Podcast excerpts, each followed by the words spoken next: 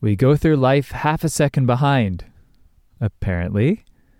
It takes some amount of time for all the signals to, from your nerve endings or from the various sensors that your body has to travel through the all the nerves up through the body to the brain.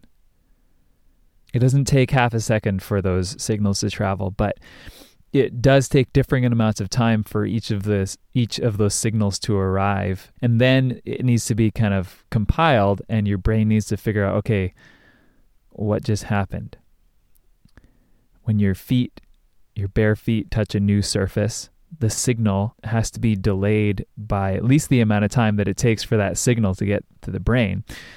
But not only that since the brain has all kinds of signals it takes some processing time so the brain waits a while and collects information, data from these different sensors, and makes up a story about what happened and gives everything to you as a synchronized event.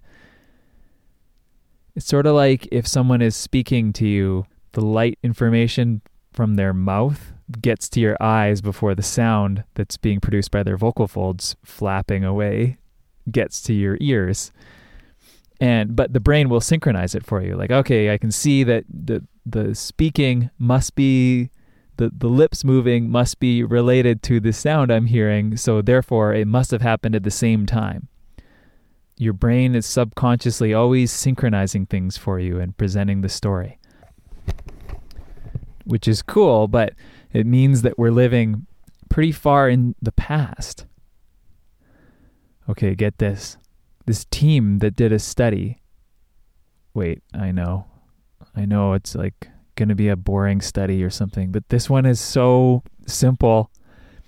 You could do it for like a um, you could do it for a grade 6 science project, science fair project. And it's profound. It wins the uh, the Lyndon Phrase Award for interesting and easy. So they had this button and people were told to push it. They pushed the button and a light lit up, or a sound played. They did both.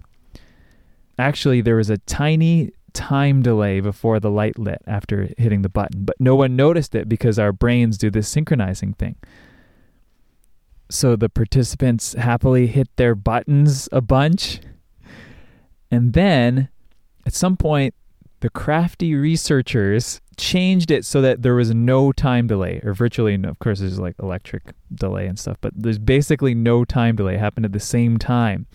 And the participants hit the buttons again and said that the light lit up before they hit the button. They said someone else must be making it light up. Who's doing that? It's a trick. I didn't cause that. But they were causing it our grade six experiment has the brain failing at one of the most important tasks it has to know cause and effect and figure out what's us and what's the outside world. Here's another weird part. The main researcher on this hypothesizes that maybe schizophrenia might be such an error. Clearly, we all have voices in our brain or, you know, conversations but we know that that's us and they aren't scary when they feel like us. But it's easy to imagine things spiraling out of control if there's a third party voice in your head. If it doesn't feel like you, clearly it's you. It's coming. Well, where else would it be coming from? Anyway, that may be just speculation of one person, but it's interesting. Thanks for listening. Whether you prefer to live in the past, you're a kind of slow, kind of a slow thinker. When I told this story to my brother, he was like, Yeah, I'm pretty sure I'm farther than a half second behind. yeah, well, anyway, regardless, good luck with all of your affairs. Good luck out there. And I'll be back with another one tomorrow.